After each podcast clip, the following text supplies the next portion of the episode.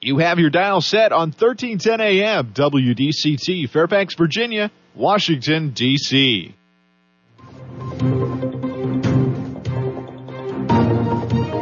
워싱턴과 미국 그리고 세계의 흐름을 짚어보는 라디오 워싱턴의 시사 토크쇼 워싱턴 전망대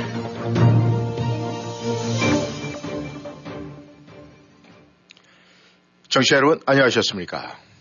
점점 푸른색 하늘과 파릇파릇한 잔디가 동네마다 이 푸르름을 더하고 있습니다. 하지만 이 세상의 곳곳에서는 그저 아름답지 않은 이 일들이 하나 둘씩 더 일어나고 있습니다. 오늘 워싱턴 전망대 4월 6일 목요일이죠. 시작하겠습니다. 엊그제 미국에서는 건국 이래 처음으로 대통령을 지냈던 사람이 형사 기소되는 초유의 사태가 발생을 했습니다. 그래서 미국 전체 그리고 더 나아가서 이 세계가 들끓었습니다.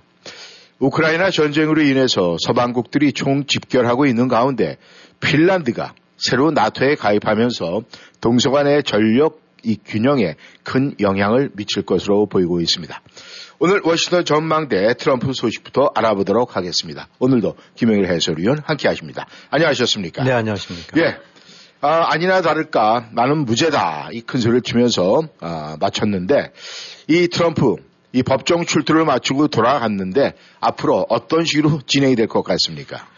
네, 이제 재판이 시작되겠죠. 지금 나오고 있는 얘기로는 어, 12월쯤에 첫 재판 이제 재판 시작이 되고 네.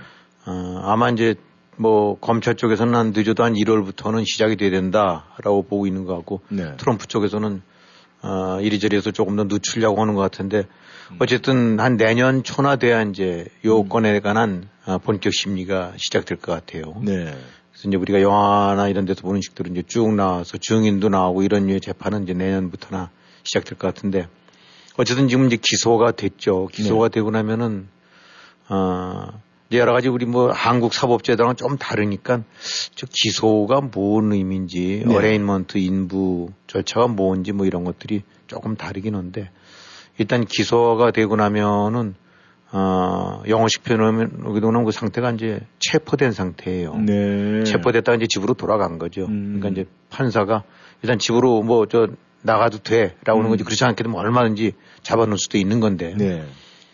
그래서 모든 이제 34건에 관해서 기소가 됐다는데, 아, 이게 이제 하나하나씩마다 다 그 유죄가 인정되거나 어쨌든 하게 되면 맥시멈 4년까지 나올 수 있는 죄목들이래요. 네. 1년에서 4년.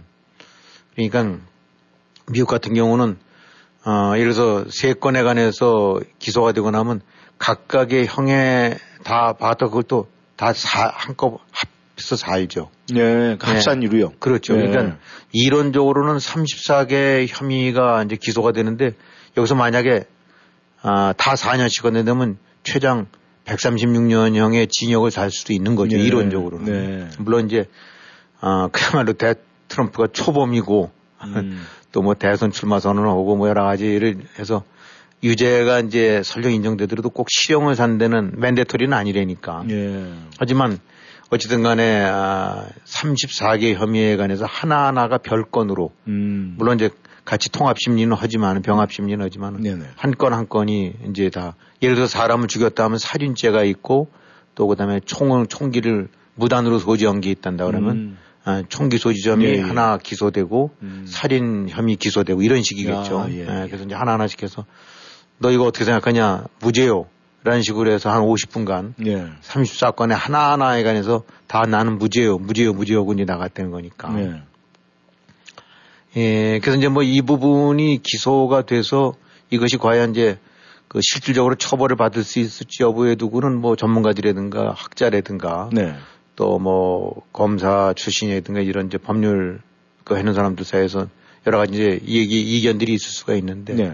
하여튼 뉴욕지검 입장에서는 그 회계를 포함해서 기업의 문서를 어, 정, 정석대로 한 것이 아니라 다른 목적으로 한 거를 슬쩍 이런 식으로 조작한 거는 중범죄가 된다. 예. 어, 라는 식의 이제 견해로 해갖고. 음. 그러니까 그 한마디로 회사 돈을 개개인 용도로 썼으면서 그거를 회사 용도로 쓴 것처럼 네. 어, 회사가 지급하는 법률 비용으로 슬쩍 커버한 거는 중범죄다. 음. 라는 식의 이제, 이제 논리로 해서 어, 이제 진행이 되는 건데 어, 이제 그야말로 긴 여정이 시작됐다고 봐야죠. 네. 예, 물론 앞으로 어떻게 이제 진행이 될지 모르긴 하지만 어, 또 재판이 항상 느려 터지긴 하지만은 아, 내년 1월부터니까 아, 이제 본격적으로 내년 이제 대선 있는 해니까 네. 어쨌든 간에 요건 하나만 갖고도 이제 맨하탄이 되는 거는 끊임없이 어, 여러 가지 이제 관심 내지 어, 그런 세간의 주목을 네. 받게 됐습니다. 네, 그렇다면 이제 이번 건으로만 해서 기소된 것이 이제 34개에 대한 어떤 그런 기소다 이런 말씀을 하셨는데 그럼 이번에 이제 법정 출두한 이 기소 말고도 지금 또 다른 건들이 지금 계속 줄줄이 있잖아요. 그렇죠. 줄줄이 열려, 걸려 있죠. 이제, 어, 이게 뭐 지금 이른바 이제 손- 트럼프 사법 리스크라고 얘기하는 건데, 네. 아, 뭐 이, 지금 이거 말고 예를 들면 이제 의사당 난입 사태, 네. 거기에 관해서 이제 선동, 그 사법 이제 방해 혐의 이런 네. 같은 것들 다 배후에서 선동한 거 부분들이 의회에서 조사도 했었고, 네. 의회 이제 특위에서는 아, 또 실제로 이 2020년 대선 결과를 이제 트럼프가 뒤집으려고 했던 그런 여러 가지 기도들 네. 그런 증거들이 있다고 그래갖고 법무부에다가 그 기소해야 된다라는 식으로 이제 의회에서는 그 권고안도 냈었대랬죠. 네. 어, 이제 보고서를 제출한 바 있는데 이거 이외에 그다음에 이제 그 플로리다 그 저 자택 그 마러라고 예, 예, 예. 거기서 이제 그 classified 된 비밀 문서들 예, 한 100여 건이 된 데는 이제 이거에 대한 것도 이제 또 걸려 있죠. 음. 이 과정 속에서 이제 최근 나온 것들 보게 되고 나면 트럼프가 뭐 직접 보기도 하고 네. 어 이제 의회 저기 저 법무부 같은 데서 내라고 그러니까 FBI에서 내라고 그러니까 이제 얼핏 생각하는 데면 그거 뭐 있냐? 그래서 그거 갖고 와봐. 이거는 어떻게 좀 따로 둘 방법이 없어. 이러든지 이런 식의 내용들이 오간 것들이 이제 다시 또 디텍트가 됐다니까. 네. 이제 이 부분도 어, 얼마든지 이제 기밀 문서에 관한 그런 법을 저촉 권고로 해서 네. 기소될 여지가 있는 거고. 또 뭐 저 칼럼니스트 성폭행과 관련된 거 네. 또 다른 그 저 그런 여자와의 스캔들 그 저기 입막음 하려고 15만 불 주고 네, 예. 어 인콰이어인가 거기서는 대신 보도 안 하고 네. 캐치앤키라고들 하던데 네. 어 단독 보도 계약 맺고 그다음에 보도를 안 해버리고 나면 음. 어 그게 이제 덮어버리는 식이죠. 예. 그것도 지금 같이 걸려 있는 거고. 아, 그러니까 이런 식으로 헌된데 그러면 지금 그 걸려 있는 것들이 그다음에 이제 조지아 거 당연히 걸려 있고. 예. 예. 그러니까 아, 앞으로 그런 측면에서 사법 리스크 쪽 부분은 첩첩 산중이라고 해야 되겠죠. 네. 아마 이제 지금 말씀하신 대로 이 건마다 이 만약에 아, 선고가 내리면은 이 100년 넘어가는 거 훌쩍 아, 계산상으로 볼 때는 그냥 100년 넘어가는 거 훌쩍 있을 것 같은 그런 생각이 들어요. 그렇죠. 그래서 우리가 어떤 때 보게 되고 나면 무슨 어느 피고인에 관해서 750년 선고했다. 예, 아, 예. 저게 뭐는 저, 저 장난인가? 그런데 예. 그거 예를 들어서 한 어, 이런 거 이런 거한 30건에 관해서 하나는 7년, 8년, 6년 하게 예, 된다면 예. 합하게 되면 700년이 걸릴 수가 있는 거죠. 예.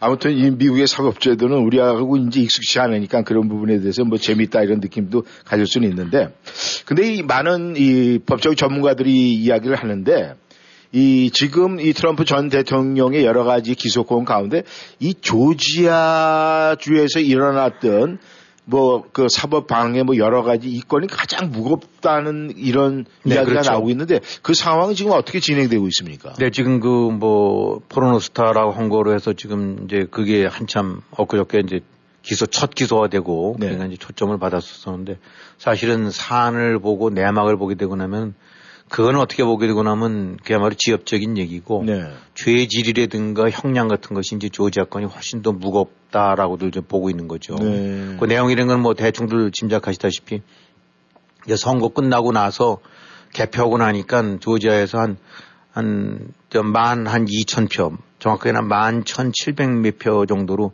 차이가 났거든요. 네. 그렇게 해서 조지아에서 졌단 말입니다. 그러니까 이제, 어, 당시 이제 저 트럼프가, 아, 그 조지아주 국무장관, 레펜스버그 국무장관한테 전화를 걸어갖고, 네. 야, 그, 만, 만한 2천 표 어디서 찾아내. 음. 어, 그래서 뒤집어라는 취지로 해갖고, 어, 그리고 이제 압박했다. 그리고 이런 통화 내용 같은 것들이 다 그 녹음이 돼 있는 부분들이 나온, 있는 거죠. 네. 그러니까 이제 이거는 명백하게 아, 이 사법 방해가 되고 선거법 위반이 되는 거고 조지아주 그다음에 협박 같은 이런 식이 될 수 있는 거고 그래갖고 좀 이 건으로 해서 조지아주의 이제 애틀란타 그 풀턴 카운티 검사장이 쭉이 그 문제를 어, 스크린을 저 팔로우업을 해왔고 네. 그 다음에 특별 대배심을 구성했어요. 거기서도 음. 대배심을 구성해서 관련자들을 쫙 소환해 갖고 다 증언을 들어왔죠. 네. 여긴 줄리아니도 가서 불려갖고 어 린지 그레엄 그 저 상원의원도 예, 예. 불려갖고 뭐다 하여튼 그다음에 대통령 비서실장 마크 메도 비서실장도 이제 저 트럼프 네, 예. 다 줄줄이 이제 불려갔어요. 그래서 일단 이 대배심이 올해 그 이제 1월 달에 네. 그 수사 보고서를 다 작성을 했어요. 아직 이제 공개는 안 했대 그랬죠. 네. 어 근데 이제 이 여기서 일부 보도된 거 보게 되고 나면은 어쭉 자기네들이 봤더니 조지아에서 어저 2020년 때 네. 어, 선거 사기는 발견하지 못했다. 음. 그러니까 이 얘기는 이제 트럼프한테 아주 불리한 얘기죠. 네. 아, 그러니까 선거 사기가 아주 공정하게 치러진 선거였음에도 불구하고 윗선에서 이제 백악관에서 압박을 가해서 음. 아, 선거 결과에 뒤집게끔 협박을 한 거랑 똑같은 식으로 간주되는 거니까. 네. 아, 그래서 이제 이 건이 기소가 되고 나면은 이게 무겁다는 거죠. 음. 아, 그리고 좀 대략들 언론들 추정컨대는 아마 이달 이내에 어쩌면 네. 아, 기소 여부가 결정될 거라고 이제들 보고 있죠. 음. 그러니까 이제 이렇게 된다고 그러면은 여기서 지금 이제 이 윌리스 검사장이 추진하고 있는 거는 어, 이 범죄 집단이라든가 기업의 그 부정거래 이런 조직적인 부패 범죄 반 이제 이런 거라는 관 그런 거를 아, 적용하는 그 리코법이라는 걸 적용할 수 있다라고 지금 나오는데 예. 이거 이렇게 되고 나면 징역이 저기 지금 뉴욕 같은 경우는 최대 4년이지만 최대 20년까지도 갈 수 있는 거란 거예요. 예. 징역 5년에서 20년. 그 다음에 이제 또 이 연방법에서의 소송과는 또 다르게 네. 아, 이 주법원에서 유죄 판결을 받은 피고인 같은 경우는 이제 항소할 거 아닙니까? 네. 억울하다. 네. 그거와는 관계없이 이제 감방에 집어넣을 수 있는 음. 이런 점도 있나 봐요. 그러니까 만약에 조지아에서 기소되고 나서 유, 1심에서 유죄 선고를 받았다. 네. 하면 2심으로 항소하는 거와 관계없이 감방에 들어갈 수 있는 거죠. 네. 어, 그러니까 이게 상당한 부담이 되는 건데 음. 어쨌든 이 전문가들은 이 조지아 쪽 기소가 뉴욕 기소보다 훨씬 더 큰 사건이다. 네. 사건이 될 수 있다. 네. 아, 라는 이런 얘기고. 아, 근데 이제 전반적으로 지금 그래서 이제 이거 갖고 더군다나 이제 친- 사람 저 전문가들 얘기로는 이게 어딘지 첫 번째 테이프 끊기가 어렵지. 네네. 어, 사실은 이제 뉴욕주에 뉴욕에서 전직 대통령에 대한 기소, 특히 네. 이제 조지아 같은 경우는 사실은 공화당 판이었죠. 네. 레드 스테이트였는데 아, 지난번에 이제 뒤집어진 거긴 하지만 그 얼마나 부담이 크겠어요. 음. 그러니까 성향 자체가 공화당 성향이 된 상태에서 거기서 출마하고 뭐 검사 저기 검찰 같은 경우도 네. 아, 이렇게 출마를 하려면은 그 의식 안 할 수가 없는데 음. 뉴욕에서 이제 어 이른바 테이프를 끊고 나니까 네. 상대적으로 기소에 대한 첫 기소에 대한 부담이 줄어들 음. 수 있다는 점도 있고 네. 그러니까 이제 죄질도 무겁고 형량도 훨씬 무겁고 그 다음에 아 사실 여기는 뭐 포르노 스타랑 연관된 입막음 돈이라는 거니까 어떻게 보게 되면 그뭐 yellow pape page 같은 옐로 페이퍼 네, 예. 이런 데 같은 그런 선정적인 내용이긴 하지만 이거는 대통령이 주 국무장관한테 전화를 걸어갖고 음. 그거 어떻게 좀 손좀 써봐라. 네. 아, 그 표 차이도 얼마 안 나는데 뒤집을 수 없느냐라는 취지로 이거는 아주 명백하게 선거법 위반이자 네. 사법방해라는 거죠. 네. 그래서 이런 식이 되면 이제 선거 방해죄, 공갈 뭐 이런 것들을 다 해가게 된다면 이런 것도 역시 최대 10년에서 20년까지 나올 수 있다는 거예요. 네. 그러니까 아, 이런 것들을 감안 안 된다 그러면은 이제 트럼프가 안게 될 부담은 아, 어떻게 보면 이 뭐 뉴욕의 그거는 그야말로 예, 해프닝 정도 수준에 불과한 거고 네. 또 이렇게 다툼의 여지가 있는데 네. 이건 뭐 전화 걸어서 녹음돼 있고 네. 어, 내용을 봐서 그런 내용으로 메시지로 봐야 되고 여러 가지 행태로 봐갖고 네. 이제 더군다나 더욱더 이제 부담이 될 수 있는 거 요소 중에 하나는 아, 그 지금 트럼프, 저기 저 펜스 부통령이 예, 예. 어저께 나온 얘기들인데 보니까 그 의사당 난동 사태에 관해서 증언을 해라. 네. 그랬더니 거부를 했었었는데 네, 네. 아, 자기도 그런 류의 이제 거부권이 있다라는 식으로 했었었는데 법원에서 어, 난낱이 증언해라 그랬더니 어, 항소 그렇게 판결을 냈더니 그에 대한 항소를 포기를 했어요. 네. 그 얘기는 헛된 얘기거든요. 네.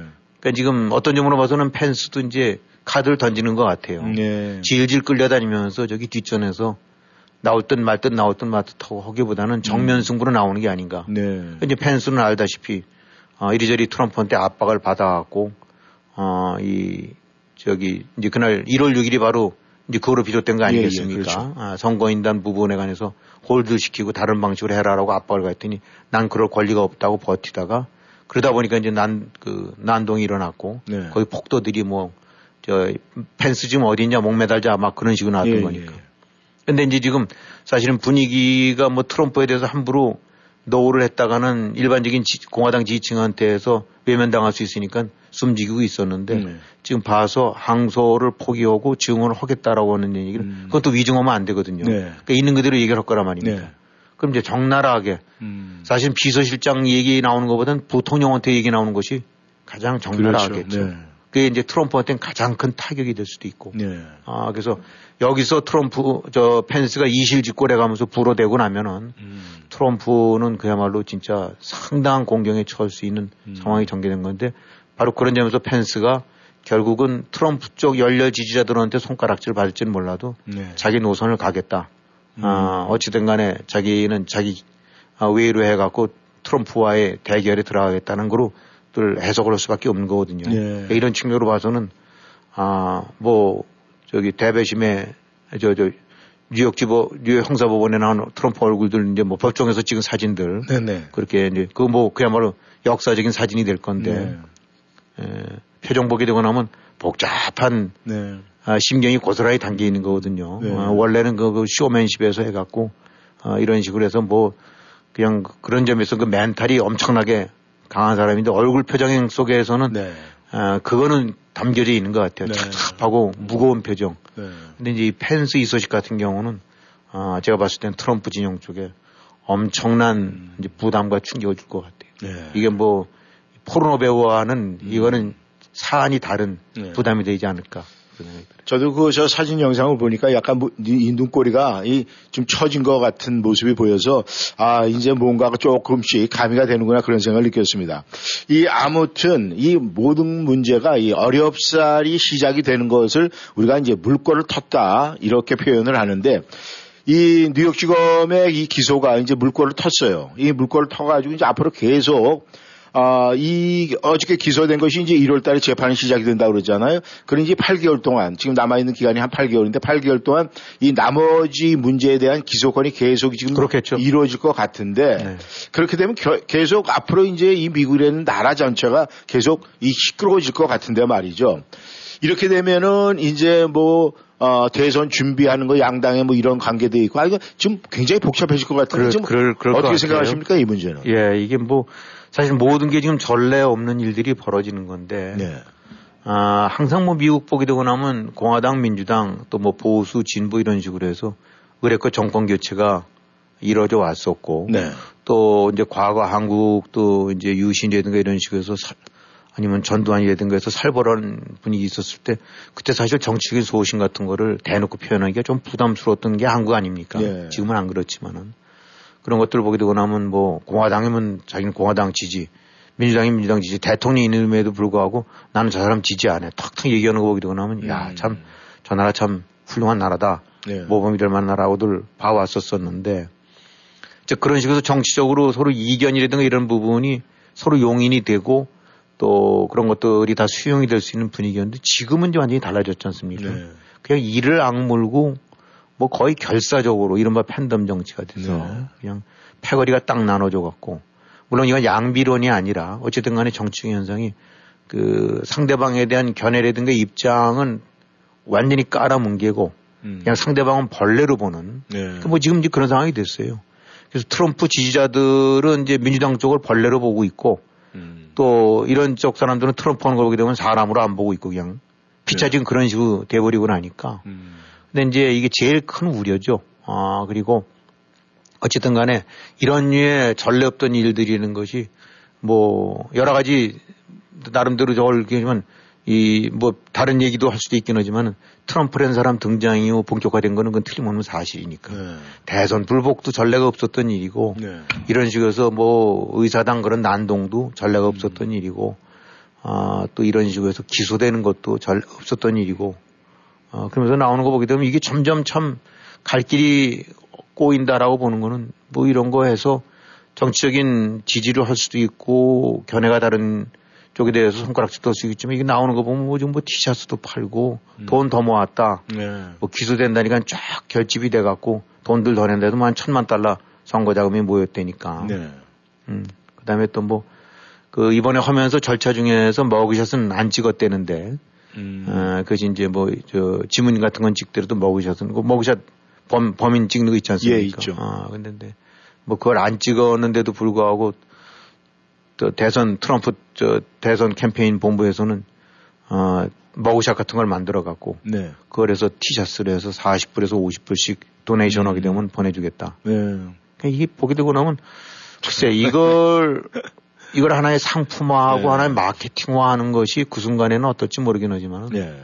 아 그냥 이렇게 지켜봤을 때 그 지금 무슨 훈장 탈리를 했다고 음. 대통령 지낸 사람이 가서 머그샷 찍는 거 그 모든 것이 지금 일단은 다 음모라고는 하긴 하는데 네. 아 어찌든 간에 그런 입마금 돈준 거 사실이고 그런 것들 이런 부분들을 따져보게 되고 나면 네. 야, 저거, 그, 보통 사람 납치려면 저거는 고개를 쳐들지 못할 일인데, 네. 그래서 무슨 저기, 시- 뭐 이렇게, 시- 저, 해갖고 좀, 좀 반성도 그런 것이 아니라, 그거를 오히려 까발리고 없는 걸 만들어서 또 팔아먹고, 네. 또 티셔츠로 해서 뭐 돈 번다 이렇게 하는 분도 그러고 나면, 이게 어떻게 미국이 어떻게 하다 이 모양이 돼버렸나, 미국 네. 정치판이라는 게. 그래도 과거 정치하게 되고 나면 아까도 말씀드린 대로 그 나름대로도 좀, 좀 본받을 만한 점도 있고, 네. 어, 이렇게 했는데 그냥 아주 완전히 그냥 콩가루처럼 저 집안처럼 돼버렸어요. 예. 어, 단순하게 그냥 서로 이겨나는 것이 아니라 서로 상대방을 용납 못할 네. 그래서 이제 나오는 거 보게 되고 나면 뭐 한국도 똑같은 현상이 있는 것 같습니다만 예. 미국서 보니까 젊은이들 데이트할 때 네. 아주 금기 중에 금기 하나가 그- 그 정치 성향 물어보는 거고 네. 정치 성향 물어봐서 서로 엇갈리게 되고 나면 거의 깨진다네요. 음. 음, 너 트럼프 지지해? 음. 어, 너 바이든 쪽 지지해? 네. 그 인간이 아니네. 그냥 저 한다는 거예요. 네. 물론 100이면 100 다는 아니긴 하겠지만 네. 상당수가 깨진다. 네. 라는 얘기는 결국 이제 이 꼴로 만드는 것이 정치인들이고 궁극적으로는 그런 점에서 트럼프는 가장 큰 죄를 진 거로서 벗어날 수가 없겠죠. 이유 어쨌든 간에. 네. 아, 그러니까 하여튼 정치가 아닌 개판으로 만들어버린 지금 꼴이 됐으니까. 아, 근데 물론 지금 그러니까 뭐 한쪽에서는 야 트럼프 잡아 집어넣어라 그냥 체포해라라고 하고 네. 한쪽은 선거 무효다라고 하고 뭐 바이든 탄핵해라 뭐 트럼프 아니면 죽음을 달라 뭐 이러니 뭐 나라 꼴이 참 우스워졌어요. 네. 아, 이제 뭐 이런 현상 이제 앞으로 이제 계속 가서 점점 갈라지고 분열될 텐데 네. 그렇잖아도 분열돼 있는 상태에서 여기 재판되고 나면 뭐 온갖 그 험한 꼴들, 험한 모습들 다 나올 거고 네. 그걸 보게 되고 나면 또 뭐 객관적인 접근보다는 패거리 패거리 관리하고 하- 하- 그렇게 될 거 아니겠습니까? 네. 아마 민주당 측에서는 좀 굉장히 즐거운 것 같아요. 네. 트럼프가 기승을 부리면 부릴수록 음. 좋다. 왜냐하면은 지금 여론조사 같은 데 보게 되고 나면은 중도층, 네. 중도층이 한 60에서 65% 정도가 트럼프 기소해야 된다. 음. 아, 그리고 감방 가는 것이 맞다라는 식으로 대답을 한다는 거는 네. 민주당 쪽 입장으로 봐서는 트럼프의 정치 음모 이런 것들이 안 먹힌다라는 거를 보여주는 거라고 봐야 되겠죠. 네. 아, 그러니까 바이든 입장에서는 뭐 이래서 지금 저 디센티스인가가 44살이래요. 네. 바이든이 80이 되거든요. 네. 그럼 거의 더블인데 네. 이거 80 노인이랑 40 뭐 어떻게 보면 한참 청년과 다름없는데 네. 이거 붙는 것보다는 음. 트럼프 나이도 뭐 비슷하고 네. 그 다음에 그냥 뭐 판도라 상자 모양 열면 열수록 온갖 거 냄새 나고 그런 거니까 음. 그저 트럼프가 잘해서 경선까지 해서 후보로 나와주기를 지금 기대하는 게 아닌가. 예. 아, 이 공화당의 고민이 바로 거기죠. 이걸 어떻게 해야 될지 앞으로. 네. 근데 김 의원님, 이 사실 이 미국의 공화당 하면은 이 전 세계적으로 이 보수의 상징 아닙니까? 그렇죠. 이 보수의 상징인데 이 보수의 상징이 이렇게 지금 추락하는 이런 모습을 보면서 이 대한민국에 지금 비교를 했을 때 어떤 생각이 드십니까? 네, 이 정말 어, 그 좋은 지적이신데요. 어.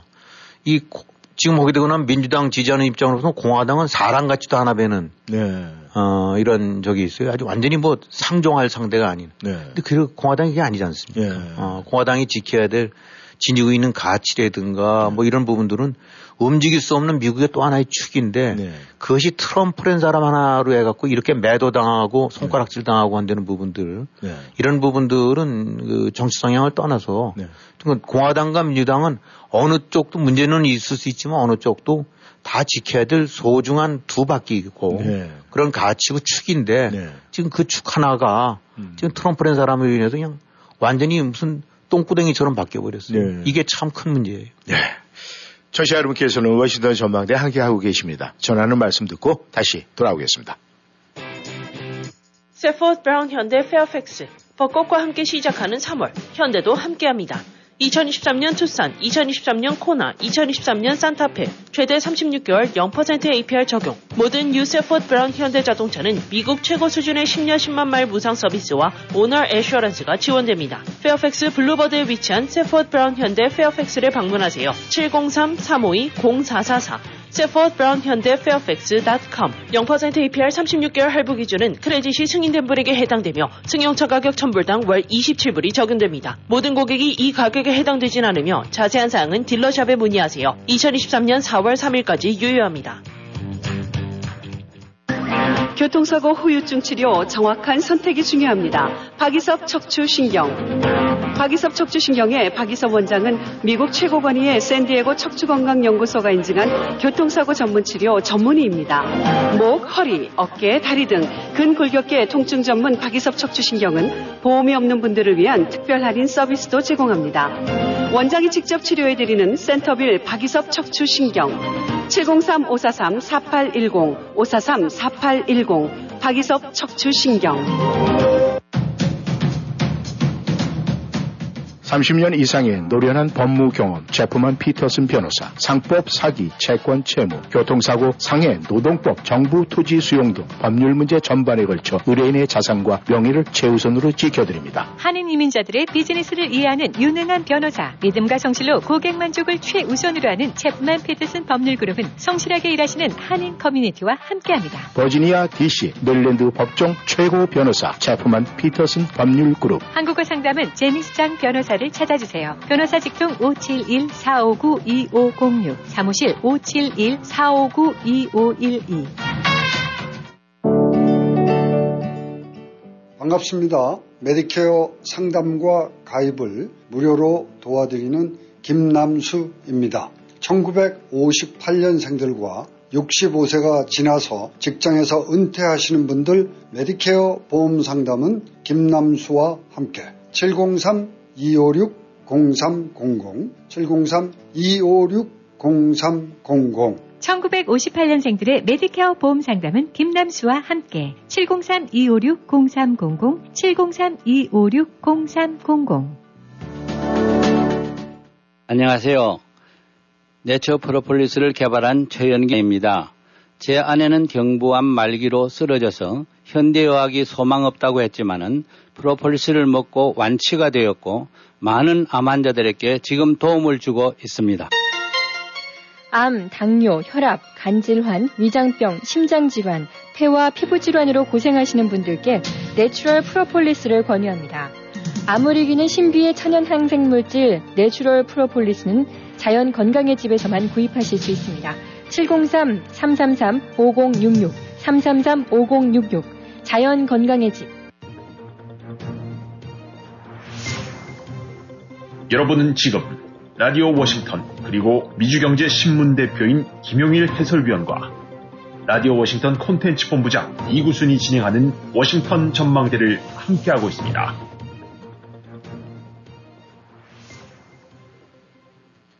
네, 여러분께서는 전하는 말씀 듣고 다시 돌아왔습니다.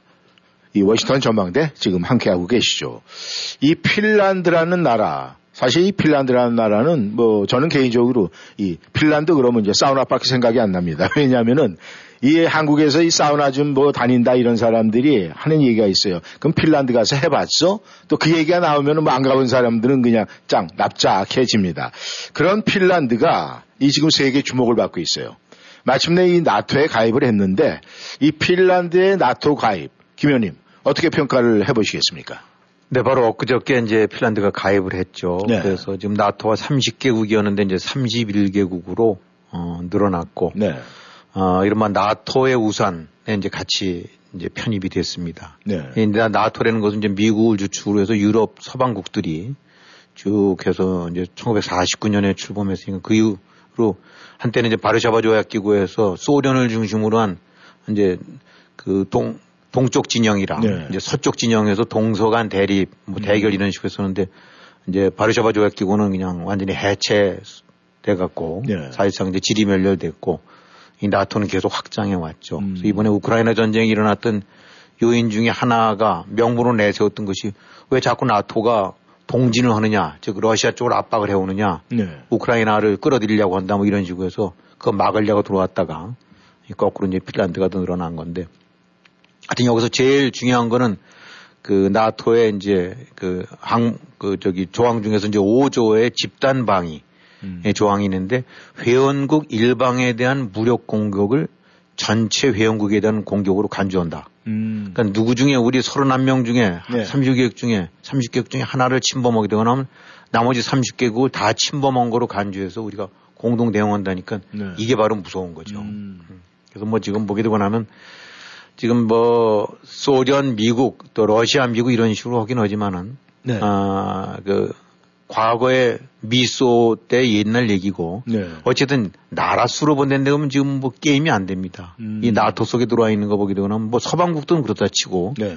뭐 영국이라든가 프랑스 또 뭐 스페인, 포르투갈 이런 원래부터 이탈리아 이런 서방국들은 뭐 예외로 치더라도 과거 바르쇼바 바르쇼바 조약 기구에서 소위 동구권 국가들 음. 소련의 위성 국가 취급을 받던 나라들 네.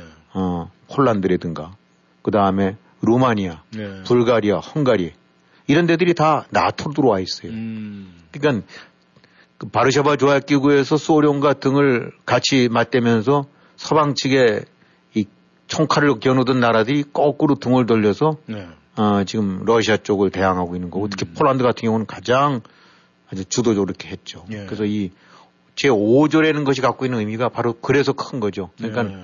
아, 이 안에 들어오게 되고 나면은 러시아가 아, 물론 중국도 말할 것도 없고 음. 절대로 찝쩍거리지는 못하게 되는 거니까 네. 어, 그런 측면에서 이제 핀란드는 어, 그야말로 아주 튼튼한 우산 밑으로 들어왔다고 봐야 되겠고 네. 이제 제일 중요한 거는 이제까지 중립국이었다가 네. 어떤 식이든 끼어 있는 상태에서 이리저리 눈치를 보면서 음. 중립국이었다가 중립국이라는 포지션에서 완전히 스탠드에서 벗어나갔고 네.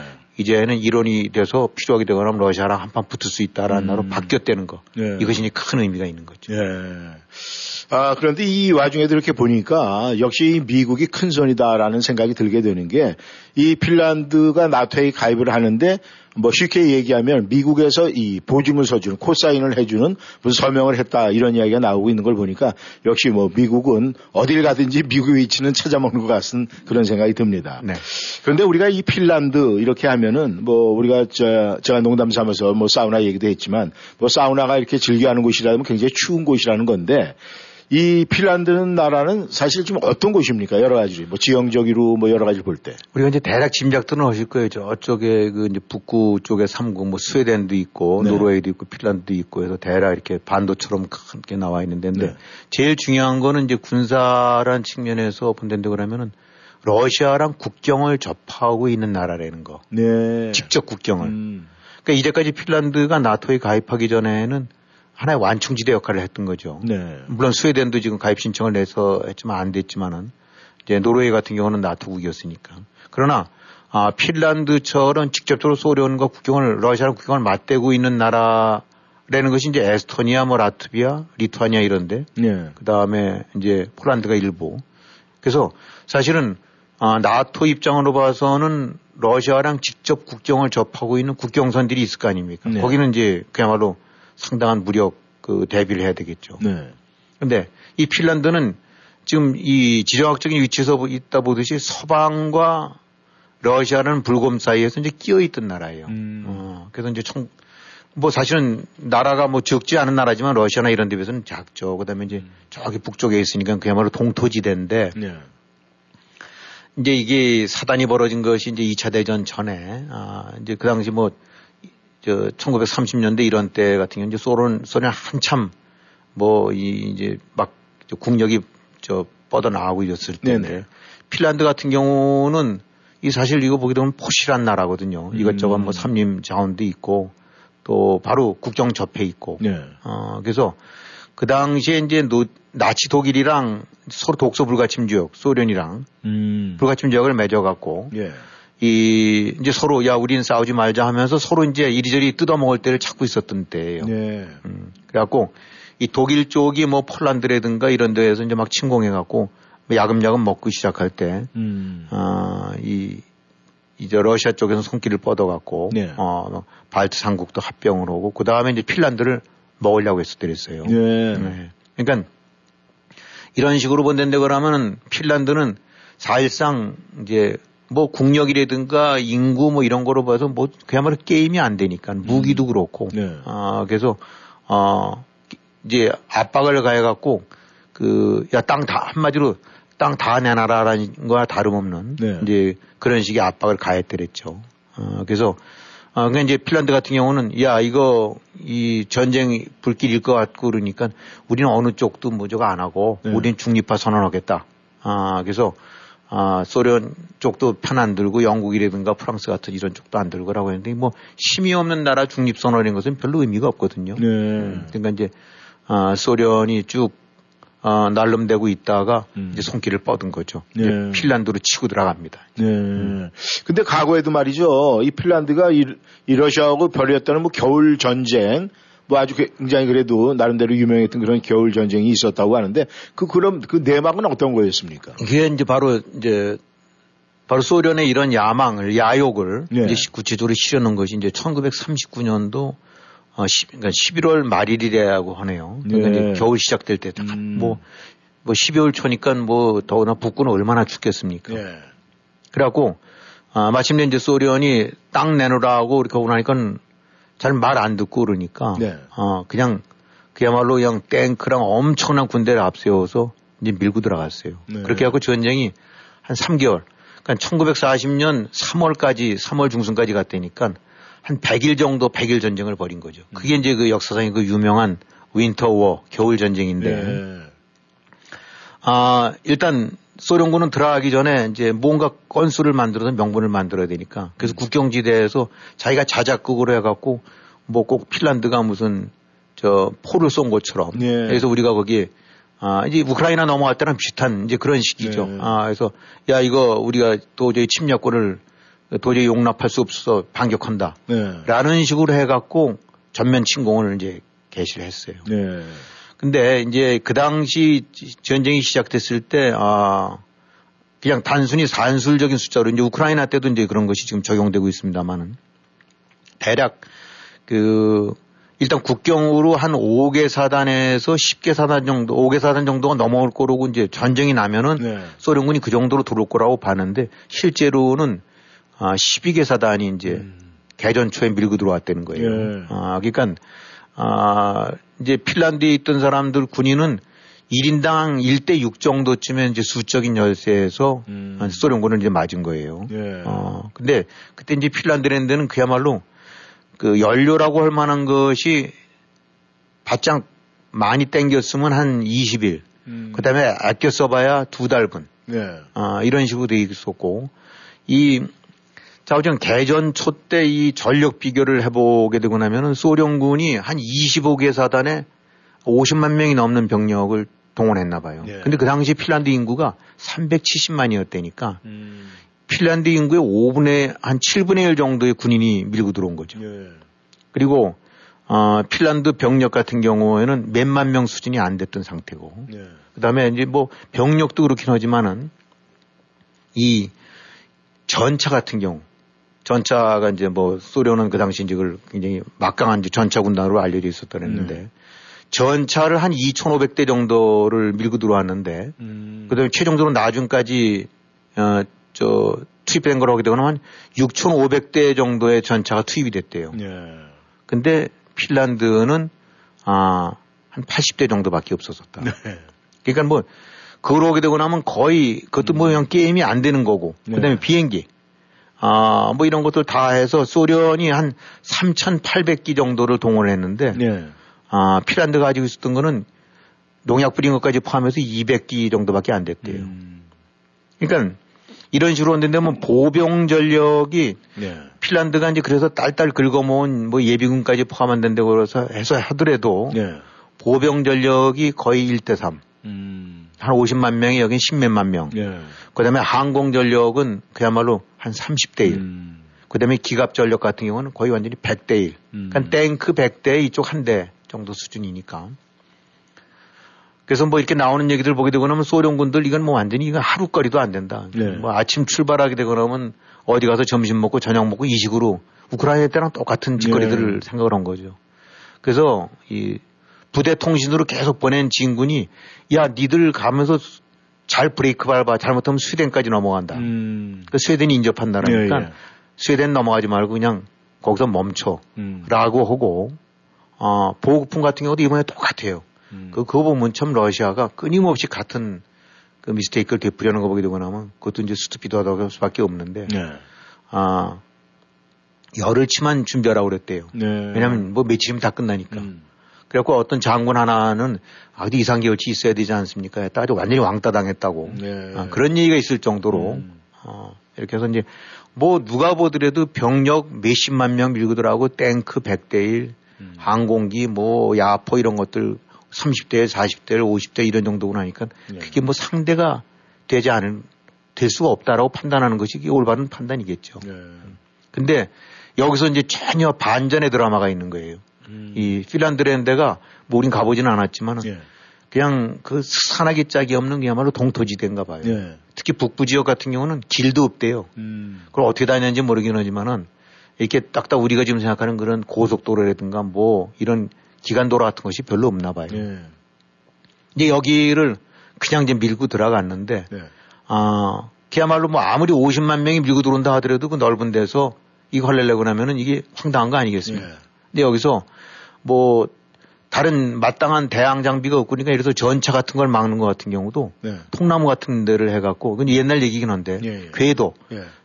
둥둥 돌아가는 궤도 사이에다 끼인 거예요. 음. 아 이제 그냥 그 저기 화염병 던지듯이 예, 예. 그 특공대들이 예.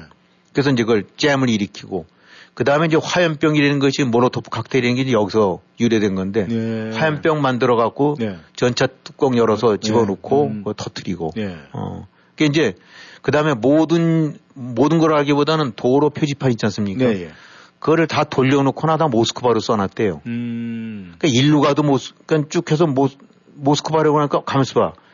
일루 가면 모스크바라면 이거 아닌가 보다 하고 다시 그러니까 지리를 안 봐도 모를 거 아닙니까? 음, 예, 가뜩이나 예. 길도 없고 음. 지금 우크라이나 들어간 러시아군들도 50년 된 뭐 30년 된 지도 갖고 있다고 해서 웃긴 미친놈이라는 얘기들 예, 나오는데 그 당시에 더하지 않겠어요.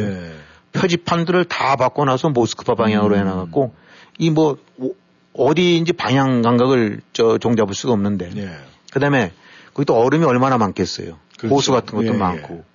그러니까 이 호수나 얼음으로 된 이제 강이든 뭐든 건너야 될 때가 많을 거 아닙니까? 네. 거기다 위장망들을 깔아놓고 그 위에다 낙엽을 뿌려놔서 음. 어, 먼 모른 저 소련 탱크 입장으로 봐서는 쫙 길이 있으니까 들어갔다 다 빠졌대요. 음. 그러니까 이런 식의 게릴라전. 예. 그 다음에 이제 가장 유명한 것으로 등장되는 것이 이제 스키 부대. 음. 지금도 한국군 같은 데 보게 되면 뭐 그렇죠. 캐논 있고 예, 예, 설상 뭐 예, 있고. 예, 예. 이제 스키 부대 유래가 여기서 뭐 했다는 건데 음. 스키 부대가 뭐 핀란드 사람들 스키 좀 잘 타겠어요. 예. 아주 그것이 생활 도구일 텐데. 그렇죠. 아, 소위 계곡이라든가 구릉 같은 데서 날렵하게 등장하고 이제 쭉 뭐 사단이든 뭐든 기갑사단 같은 것들을 이제 전차들 쭉 그다음에 장갑차에서 행군할 거 아닙니까? 예. 근데 뭐 그게 무슨 몇천 명, 몇만 명, 몇, 몇천 명 단 이상으로 가겠죠. 예. 근데 뭐 이 핀란드는 그런 병력이 안 되니까. 음. 그래서 이 스키 부대들이 아, 중간중간에서 이제 이 뱀 허리 끊듯이 끊는 거예요. 예. 이걸 갖다 이제 모티 전술이라고 하는데 네. 각계격파라는 거예요. 네.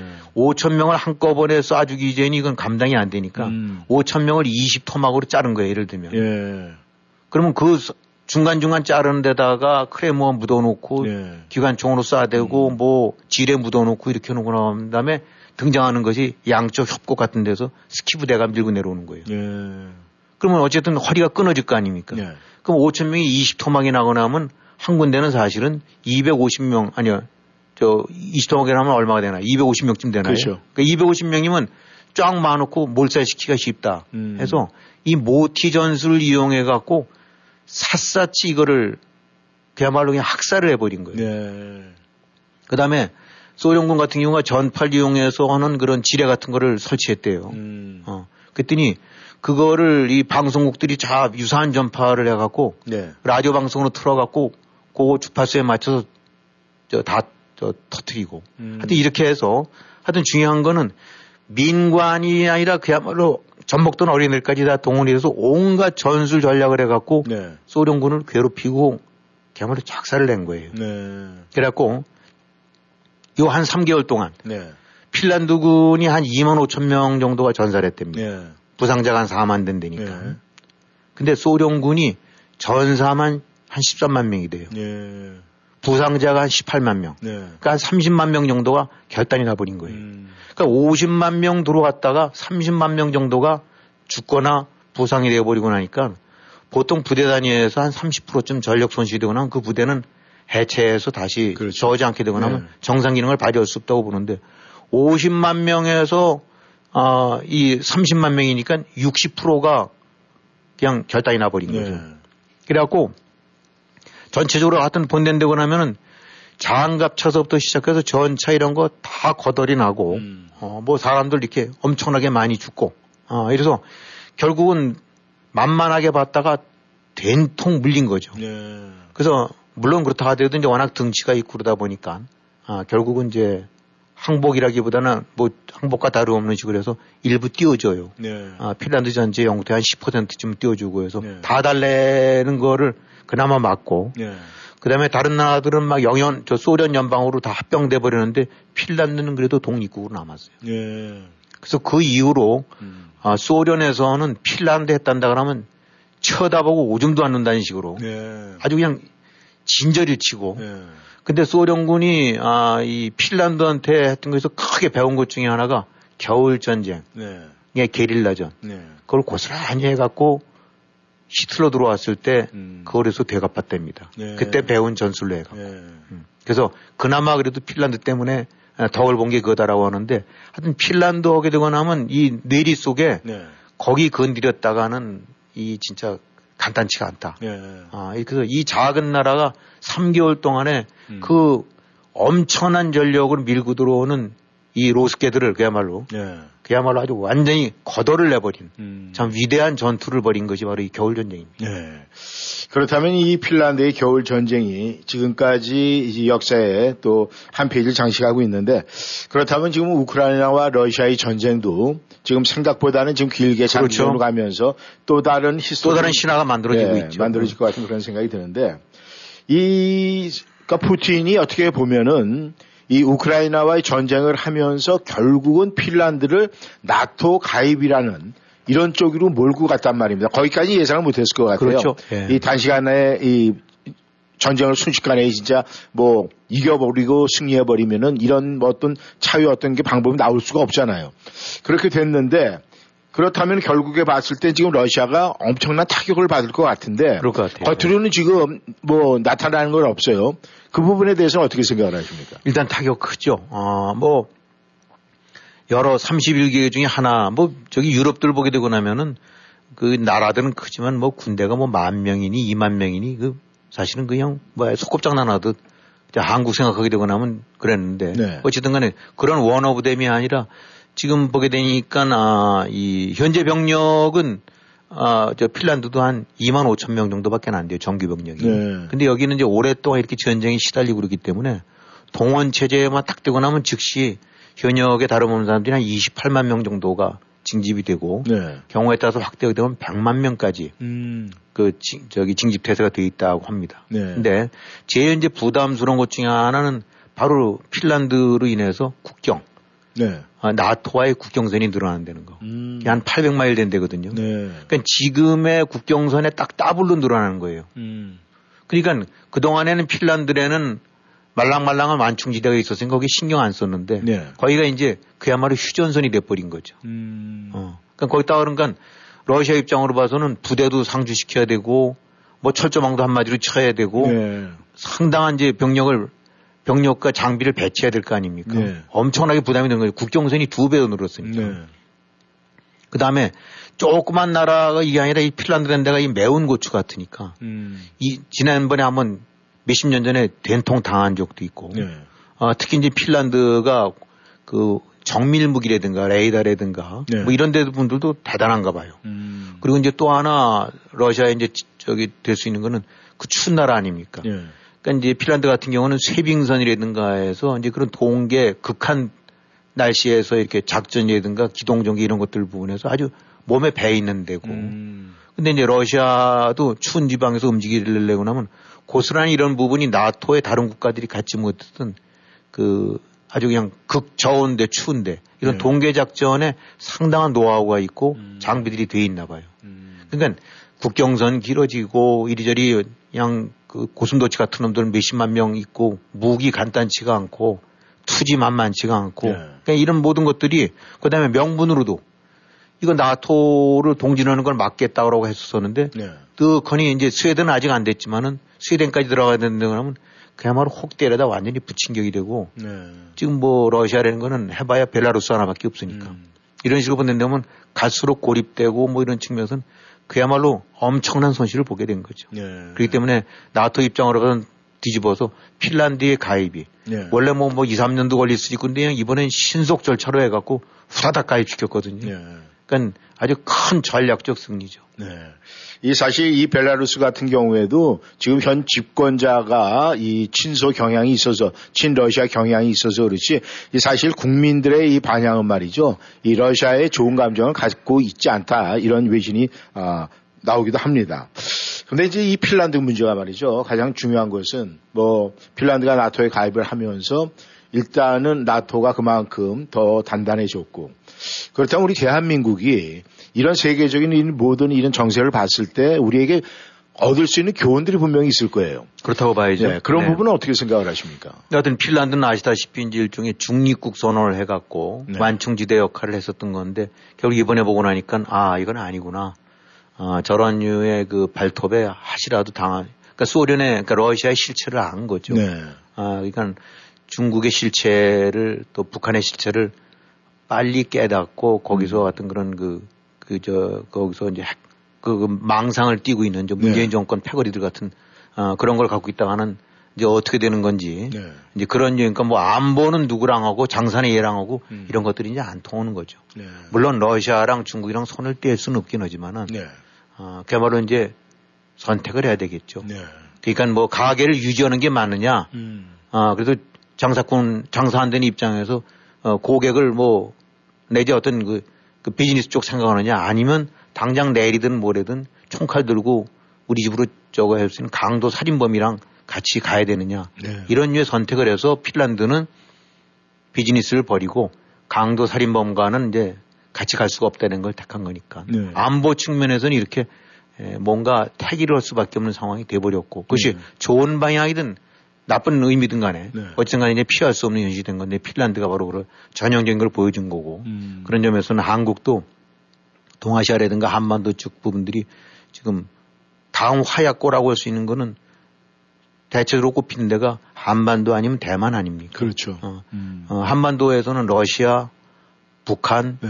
아, 또 중국이라는 이런 그 테러리스트나 다름없는 아, 이 패- 깡패 국가들 세 군데가 몰켜 있는 데가 바로 한반도인데 네. 여기서 한국도 어떤 스탠스를 취해야 되느냐가 음. 잘, 잘 감안해야 되는 거죠. 예. 아, 이게 그래서 결국은 지금 뭐 신냉전 그래갖고 그것이 바람직하든 안 하든 간에 리얼리티 현실이라는 거는 어쩔 수 없이 진영이 구축이 되고 네. 그 속에서는 안보라는 이름 속에서는 이제 스탠스를 확실히 해야 되는 음. 어, 그런 시대가 돼버렸는데 네. 한국이 어떤 스탠스를 잡고 가야 되느냐 어정쩡하게 네. 여기 기웃 저기 기웃 하면서 단물만 빨아먹는 거 아, 그거는 곤란할 거다. 네. 아, 그러니까 그런 점에서는 핀란드가 좋은 이해가 될 거다. 네. 아, 그래서 지금 특히 이제 우크라이나 전대와 연관돼 갖고 어, 지난 시간에도 그런 말씀드렸는데 지금 한국이 보니까 무슨 무기 판매하는 것이 천억 달러가 넘고 네.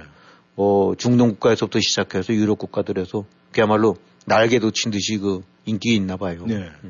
그러면서 어, 이 우크라이나에 대한 이런 부분과는 계속 뭐 살상 무기 지원 안 하겠다라는 식의 그런 걸 하고 있는데 네. 그 잘못된 거죠. 음. 어, 이 옳고 그른 일에 관해서 나라가 명백하게 스탠스를 취하지 않게 되고 나면은 어, 당장은 어떨지 모르긴 하지만 다 마음속에는 네. 저 장사꾼 같은 그런 어, 같이 더불어오기 어려운 네. 아까도 말씀드린 대로 지금 다음 화약고가 한반도일 수도 있고 네. 대만일 수도 있고 대만에 들어온다 그래서 안심이 될 수 없는 것이 거기도 스탠스 취하지 않게 되고 나면 음. 어떤 식이 되는, 될지 모르는 거 아닙니까? 네. 역설적으로 대만에 관해서 확고하게 스탠스를 취하게 되고 나면 그만큼 중국은 움직이기 어려울 수도 있고 네. 한국 이런 데가 어느 쪽에 스탠스에 쓰냐에 따라서 음. 굉장히 중요한 기로 같아요. 아, 그러니까 이런 것들 감안해 갖고 어, 정말 지금 어떻게 보면 이렇게 흔들리고 판이 짜져 있을 때가 한국이 그동안에 문재인 정권 때 이제 완전히 왜소해져 갖고 네. 그야말로 박쥐 취급을 받다가 지금 이제는 명백하게 스- 칼날을 찾아갈 수 있는 절호의 기회인데 네. 이때 역 이때 역할 확대를 하고 네. 또 민주 자유국가로서의 어떤 명백한 길을 제시하고 음. 그에 걸맞는 행동을 하고 어, 그 우크라이나라든가에서 어, 뒤에서 저기 탄약이라든가 전차 팔아먹을 생각만 말고 예. 또 그다음에 우크라이나 건설할 때 뛰어들어가서 돈 벌 생각만 말고 음. 우크라이나에 지원할 거 제대로 지원해서 피를 같이 나눠야 예. 만에 하나라도 또 다른 6.25 같은 식의 사태가 벌어지게 되고 나면 전 세계들이 그래도 손길을 뻗지. 그렇지 않으면 장사꾼 소리만 들을 거 아닙니까? 예. 중요한 때예요. 아, 이건 정말 잘 판단해야 될 겁니다. 네, 맞습니다. 우리가 지금은 아니지만 장기적인 측면에서 봤을 때 우리와 국경을 맞댈 나라, 통일 정부가 생긴다면은 통일이 된 후에는 이 국경이 중국과 러시아와 우리가 국경을 맞이하게 되는데 좀 나름대로 장기적인 준비를 해야 되지 않을까 그렇게 생각을 합니다. 네, 김 의원님 오늘도 수고하셨습니다. 네, 수고하셨습니다. 청취자 여러분께서는 워싱턴 전망대 함께 하셨습니다. 오늘도 좋은 하루 되시길 바라며 저희는 다음 시간에 다시 만나겠습니다. 감사합니다. 함께 해주셔서 안녕히 계십시오.